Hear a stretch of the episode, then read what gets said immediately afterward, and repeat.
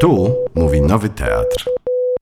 Integralność artysty w przestrzeni, trzecia przestrzeń. Jestem scenografem. Yy, tak więc chciałabym powiedzieć parę refleksji o przestrzeni, o jej różnorodności i odmienności. Pierwsza podstawowa przestrzeń jest zawarta w nas samych, czyli jak tworzymy.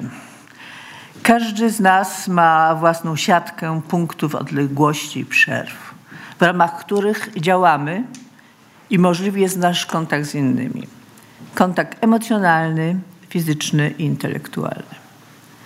Jest to nasza intymna mapa naszej jednostkowej przestrzeni, której bronimy zawsze, wyznaczamy granice, które pozwalają nam zachować naszą integralność. Druga przestrzeń to ta wokół nas. To, co nas otacza fizycznie, realnie, o czym często nie pamiętamy albo nie zwracamy na to uwagę. Wydaje się ta fizyczna przestrzeń wprost oczywistą, więc nie ulega interioryzacji, nie staje się naszą przestrzenią świata realnego. To przestrzeń najbardziej fizyczna. Ktoś by powiedział banalna to, co wokół nas, to ściany, okna, drzwi, mury, drogi, elementy przestrzeni, której nadajemy w skali wartości oceny estetyczne czy też oceny funkcjonalności. Przestrzeń, która wymaga od nas ciągłej obserwacji, która powinna ulec interioryzacji i stać się naszą jednostkową, indywidualną mapą. Trzecia przestrzeń jest transformowana przekształcana przez nas samych. Ta przestrzeń to jest głównie domena artystów. To jest ta przestrzeń, którą tworzymy na bazie dwóch poprzednich. Jest przestrzenią dynamiczną, zawiera w sobie ruch, zawiera w sobie czas, jest przestrzenią spekulacyjną czy koncepcyjną. I ta przestrzeń wymaga od nas pracy. Każdy z nas, artysta, tak to nazwijmy, stara się, dąży do wykreowania nowej przestrzeni, która miałaby siłę oddziaływania, komunikowania, siłę przyciągania innych.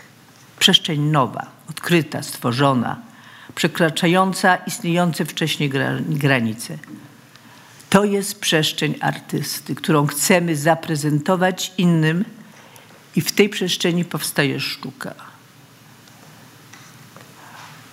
Utkwiły w mojej pamięci dwa określenia przestrzeni artystycznej. Przestrzeń pusta Petera Bruka i przestrzeń otwarta Umberta Eco.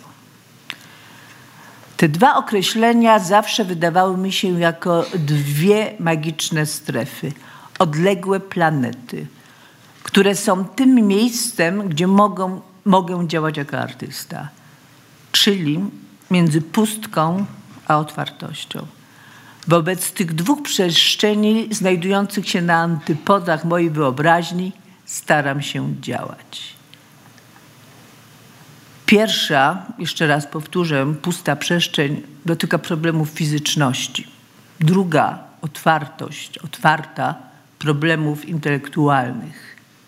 Pierwsza oczyszcza z rzeczy zbędnych w przestrzeni. Druga domaga się aktywności wobec rzeczy zewnętrznych. Włącza w Twoją już przestrzeń zewnętrzność jako element obcy. Nasze przedstawienie Apolonia zaczyna się krótkim dialogiem, bardzo poetyckim i metaforycznym, z dramatu Poczta Tagorego. Amal, jeden z bohaterów, ciociu, Magda Data, słucham Amalu. Mogę wyjść na podwórko? Nie, synku. A wiewiórka podpierając się ogonkiem trzyma w łapkach okruszki ziarnka i chrupie je ząbkami. Mogę iść popatrzeć? Nie, synku. Bardzo chciałbym być wiewiórką. Dlaczego nie pozwolisz mi wychodzić na dwór? Doktor powiedział, że ci zaszkodzi. A skąd on to może wiedzieć? Doktor miałby nie wiedzieć? Pomyśl o tych wszystkich grubych księgach, które przeczytał. Amal, nie przeczytałam ani jednej książki. To nie wiem. Ty też, Amalu, kiedy dorośniesz, zostaniesz wielkim uczonym. Błagam, nie chcę być uczonym. Co ty mówisz, Amalu? Byłabym szczęśliwa, gdybyś został uczonym. Ale ja nie chcę. Ja chcę zobaczyć świat, chcę podróżować. Co tu warto oglądać? Mówi ciocia. Chciałbym pójść daleko, hen, za tę górę, którą widać z naszego okna. Nie rozumiesz, Amalu, że skoro góra wznosi się wysoko, niczym barykada, toż znaczy, że nie wolno jej przekraczać. Inaczej jaki byłby sens gromadzenia w jednym miejscu takiej masy kamieni? Ciociu, mylisz się, że w tym jest jakiś zakaz? Bo mnie się wydaje, że skoro Ziemia nie może mówić w taki właśnie sposób, wyciągając rękę, przywołuje błękitne niebo. To wołanie słyszą ci, którzy nie wychodzą z domu, jak ja, i w południe siedzą samotnie przy oknie. Bardzo dobrze. Najpierw wyzdrowieję, a potem? Tylko potem nie każ mi być uczonym, ciociu. A kim chciałbyś zostać? Na razie nic mi nie przychodzi do głowy. Zastanowię się i powiem ci później. Podobno powiedziałeś mleczarzowi, że jak dorośniesz, zaczniesz sprzedawać jogurty. Ciociu, proszę, nie mów doktorowi. Będę tu leżał spokojnie, obiecuję. A kiedy wyzdrowieję, wypowiem zaklęcie Fiakira i nic mnie nie powstrzyma. Ani góry, ani lasy, ani oceany. Dlaczego ciągle mówisz o podróżach? Serce mi ściska, kiedy to słyszę. No dobrze, pamiętaj tylko, że nie wolno ci zagadywać nieznajomych. Ale ja bardzo lubię nieznajomych. A jeśli cię z sobą zabiorą, to byłoby wspaniale. Muszę wracać do pracy. Pamiętaj, nie wolno ci wychodzić na dwór. Dobrze, ciociu, ale będę siedział w oknie w pokoju od ulicy i patrzył na górę mleczarzu. Hej, mleczarzu. Przypominają mi się obrazy, gdy jadąc autem w oddali widzę wielką górę. Szczyt pełen kamieni, pozbawiony drzew w kolorach ochry i sepi. Gdy się zbliżam, góra zmienia swój obraz. Kamienie, po, kamienie powoli stają się miastem, pojawiają się domy. To te widziane przeze mnie kamienie obrastające szczyt góry zmieniają się w bryły domów. Góry, góra znika, wjeżdżam do miasta. Czyli wjeżdżam do zupełnie innej przestrzeni niż tej, którą widziałam w pierwszym oglądzie. Zmiana optyki, zmiana dystansu przenosi mnie samoczynnie w zupełnie inne przestrzenie i inne odczucia tych przestrzeni i inne ich zrozumienie. Ciągła zmienność. Zastanawiałam się często, żeby móc w świadomy sposób przekształcać przestrzeń wokół siebie, muszę wpierw stworzyć własną, zintegrowaną przestrzeń swojej osoby, przestrzeń indywidualną. Jestem jak zapisana przez siebie mapa. Znam i mogę pokonywać pewne dystansy, by zdobyć coś, co jest ważne dla mnie. I wiem, że są dystanse, granice, których przekroczyć nie mogę, bo zniszczą moją integralność, integralność mojego świata, mojej przestrzeni indywidualnej. Dla każdego, zwłaszcza dla artysty, jest to fundamentalne znać bardzo precyzyjnie swoją mapę, mapę przestrzeni jednostkowej, a potem, by potem móc przekraczać jej granice w swoim procesie twórczym.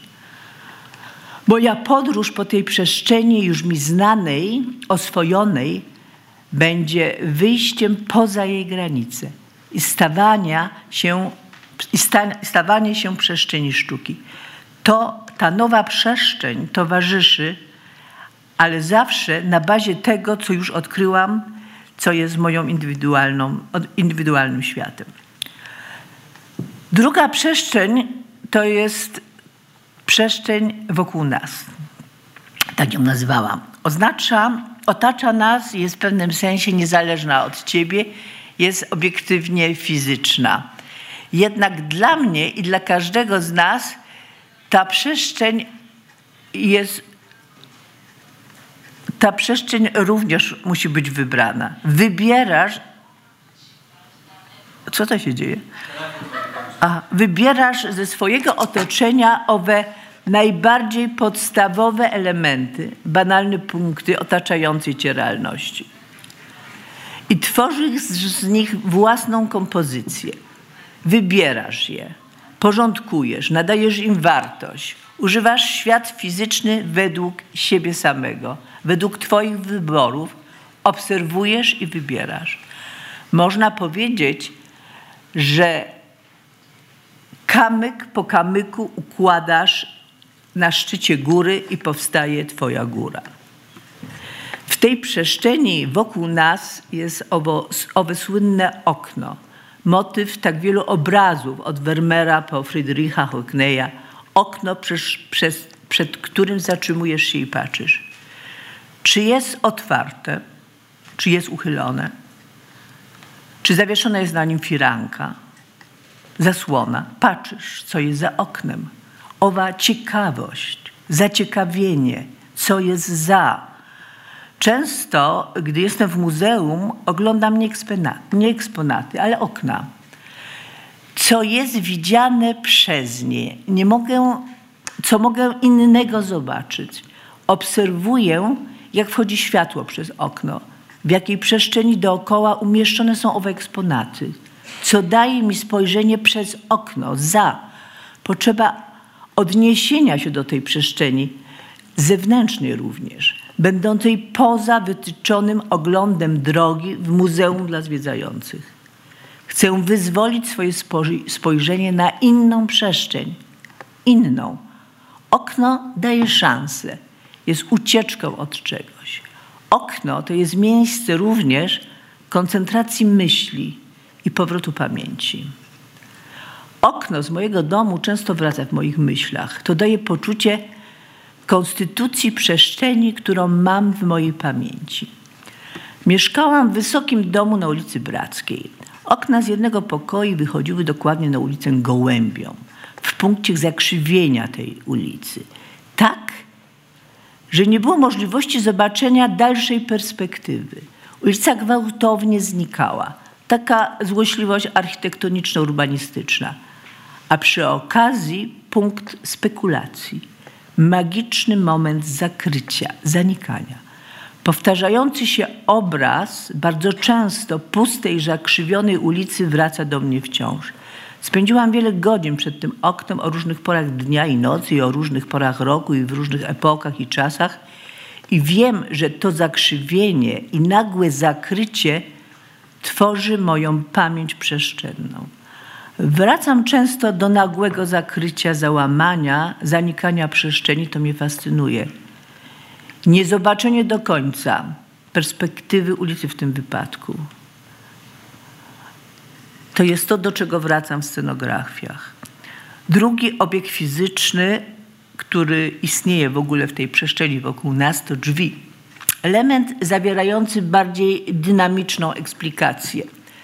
Drzwi możesz uchylić, zamknąć, zaczasnąć, nigdy nie otwierać, pozostawić zamknięte. Z drzwiami zawsze kojarzy się ciekawość, co jest za tajemnica. Jest w nich zawarta propozycja otwarcia na inną przestrzeń. Mogę przez drzwi fizycznie przejść. Ważny jest moment przejścia. Drzwi, jak i brama, to wymiar przejścia z jednej przestrzeni do innej. Nie myślę nigdy o drzwiach wyjście-wejście. To wydaje się nieciekawe. Drzwi mają w sobie tajemnicę przejścia, propozycję otwartości na inną przestrzeń. Drzwi mogą być drewniane, metalowe, szklane, przesuwane. Drzwi są zagadką, dokąd prowadzą, na co się otwierają. Są zaproszeniem do drogi, do przejścia. W naszym przedstawieniu wyjeżdżamy w koncepcji przestrzeni do spektaklu są jakby same drzwi, dużo drzwi. Drzwi, które zamieniają się w trakcie, które się zmieniają, zmieniają w trakcie swoją perspektywę. Mogę powiedzieć, że moja przestrzeń wokół mnie musi mieć owo zaznaczenie przejścia. Najchętniej by było ono tylko oznaczeniem, a nie zawierało owej fizycznej prezentacji. Fascynuje mnie też oglądanie drzwi i notowanie ich różnorodnych obrazów. Następny element zewnętrzny, również banalny, który jest bardzo istotny, to mury i ściany. To element przestrzeni wokół nas, który najbardziej wypełnia i, okra- i ok- określa granice przestrzeni. Mury, po pierwsze, są zewnętrzne, są zamykające zawsze, otaczające. Mury jak płot zamykają. Po drugie, mury mogą być wysokie, niskie, grube, kamienne, obrośnięte błuszczem. Po trzecie, mury są znikające, jak ruina, jak obrys konstrukcji murów. Są zanikającym śladem wcześniejszych murów, są zapisem już czasu przeszłego. Mury są również zbudowane z różnych materiałów. Mają bardzo różne wyglądy estetyczne. Dla mnie ważne, że mur w pozycji, w opozycji do drzwi zamyka przestrzeń, ogranicza ją. Mury zapamiętuję i podziwiam jako znak zamkniętej przestrzeni, w której mogę się znaleźć i z której mogę nie móc wyjść. Ściany to całkiem odmienny wymiar przestrzeni, choć bardzo bliski murów. Dotyczy zawsze bezpośredności mnie, mojej bezpośredniej obserwacji, mojej historii, moich bezpośrednich odczuć. Ściany wypełniają jak osłonka mój mózg od wewnątrz. Leżąc w szpitalu, robiłam zdjęcia ciągle tej samej ściany z, perspek- z perspektywy mnie leżącej na łóżku. Ściana, okno, moje łóżko, ściana z krzyżykiem, jej kolor. Wszystko zmieniało się w zależności od światła wpadającego przez okno. Ściany z domu, z mieszkania, z którego wyprowadziłam się. I na ścianach widać znaki, mające gdzieś kiedyś y, y, widać znaki miejsc, gdzie kiedyś były zawieszone obrazy. Są to teraz puste miejsca na ścianie w jaśniejszym odcieniu. Puste miejsca w ścianie. Ściana zapisana, zarysowana rysunkami, barzgrołami kolorowymi, gdy byłam dzieckiem. Wykonywałem na, wykonywałam na niej pierwsze swoje rysunki ścienne. Opisywałam je na ścianie, jak w prehistorycznej jaskini pierwsi mieszkańcy naszej planety. Nie na jakichś kartkach, ale na ścianie. Wtedy Twoje miejsce, Twoja ściana w nim i Twój zapis Bohomazu jest jednością z Tobą. Ściany domów często pokryte są graffiti. To zawsze mnie fascynowało. Używałam od pierwszych moich scenografii w Robercie Cuko po ostatnią operę Janaczka w Domu Umarłych elementów graffiti. Słynny mural z Meksyku z Chrystusem z otwartymi ramionami, przygarnięcia cię na białej ścianie spalonej y, na białej, na białej ścianie słońcem spalonego więzienia w Robercie Cuko, czy słynne graffiti ze ściany domu na rabacie poświęcony zmarłemu rosyjskiemu muzy- muzykowi rockowemu symbol wolności. W całości stana, ściana zapisana tekstami, maczkiem pisane litery i z tych zapisów wyłaniająca się twarz mu- muzyka. Ten mural zrobił na mnie wielkie wrażenie.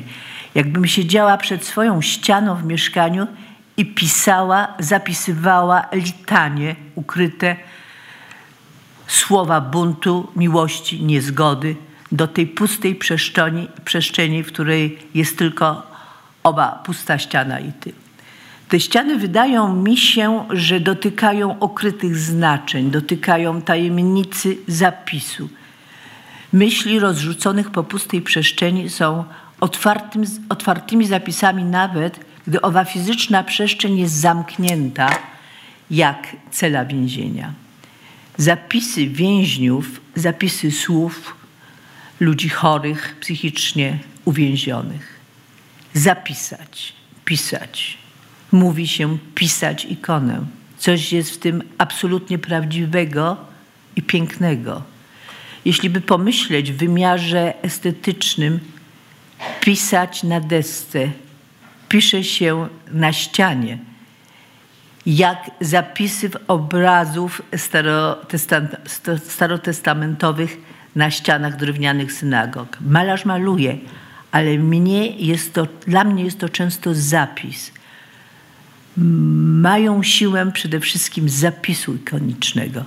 Obrazy róż Tłombliego, czy kwadraty Malewicza, czy zapisy. To wszystko zapisy, nie malowanie. To zapisy na ścianie myśli, emocji, odczuć. W przestrzeni wokół nas jest zawsze wiele punktów, elementów wyodrębnionych przeze mnie, przez każdego z nas, budujących naszą przestrzeń. Fizyczna i fizycz- y, przestrzeń fizyczną i zapewniających integralność tej przestrzeni. Musimy sobie uświadomić, jaka, jakie mają znaczenie, jaka jest ich wartość na, u nas. Wymienia, y, wymieniam tylko te istotne dla mnie elementy fizyczne w przestrzeni, które są ciągle wokół mnie. Stół, gdzie następuje spotkanie, gdzie się je, pracuje, rozmawia. Krzesło, gdzie się siedzi, czeka. Popatrzmy na obraz Wróblewskiego Ukrzysłowienie.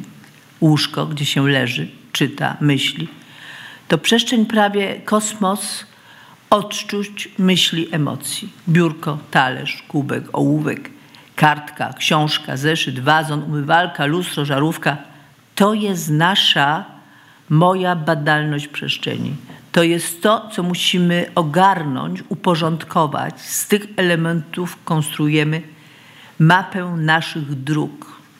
Dróg dużych, głównych i małych ścieżek, po których poruszamy się fizycznie i również towarzyszy nam w trakcie nasza myśl i nasza emocja. To jest owa konkretność, w której żyjemy, żyjemy do której zapraszamy innych nawet jeśli w ciągu życia zmieniają się te Twoje przestrzenie, ta podstawowa mapa, kompozycja pozostaje zawsze w Tobie. Często myślę, że nawet nomadzi, a może przede wszystkim nomadzi, kalkują swoją mapę przestrzeni na inne przestrzenie natychmiast. Swoje siatki, dróg, ścieżek, znaków, fizycznych układów, poszczególnych elementów. Odkryłam na sobie, że pomimo częstych zmian miejsca, ta moja mapa kompozycyjna przestrzeni pozostaje nienaruszona. Wciąż jest ta sama. Archetyp przestrzeni zewnętrznej. Dom, ognisko, agora, amfiteatr, świątynia. Prostota i powtarzalność przekazu. Czy nowa sztuczna inteligencja, która również konstruuje jakieś mapy przestrzeni, wyzwoli nas, wyrwie z tego paradygmatu przestrzeni naszej, będącej może, może wyznacznikiem naszego człowieczeństwa, pozostającego przez wieki istnienia człowieka na Ziemi. Powstają dwa pytania. Pierwsze, czy jesteśmy świadomi naszych map przestrzennych, my artyści, czy używamy ich wciąż i czy modyfikując, dostosując do naszych potrzeb, do naszej zmienności, czy robimy to. Druga, czy wciąż, wciąż powtarzamy jedynie wypracowane schematy poruszania się, które pomagają nam zawsze istnieć w naszej zintegrowanej przestrzeni. Można więc powiedzieć, że w naszej drodze życia dążymy do integracji tych dwóch przestrzeni, indywidualnej wewnętrznej, indywidualnej, indywidualnej zewnętrznej wokół nas. Tym samym mamy, mamy bazę do dalszych działań. I tu pojawia się moja trzecia przestrzeń, przestrzeń transformowana. Każdy z nas ma potrzebę, ciekawość, bunt, zmienność, ekspresję. I to jest ten moment, kiedy zaczynamy działać nad zmiennościami, odkrywaniem. To moment, w którym ujawnia się przestrzeń dla artysty zaczyna ją wypracowywać. To trzecia, ta trzecia przestrzeń wymaga przede wszystkim pracy. Jak ta druga obserwacji, to pracy. Pierwsza i druga przestrzeń zbierasz dla siebie owe kamienie, bryły, tworzysz mapę ich ułożenia. To jest konkretna baza oparta na percepcji, na obserwacji. Przestrzeń trzecia jest siłą, jest próbą rozbicia, ucieczką, syntezą, odrzuceniem, elementów banalnych, szukanie nowych struktur, szukanie nowych powiązań, modyfikacje. Jest to nasza ciężka praca, by włączyć tą trzecią przestrzeń jako samodzielną systemę, sy, syntezę dwóch poprzednich do, do owej przestrzeni. Czy osiągniesz to wykonując pracę artysty?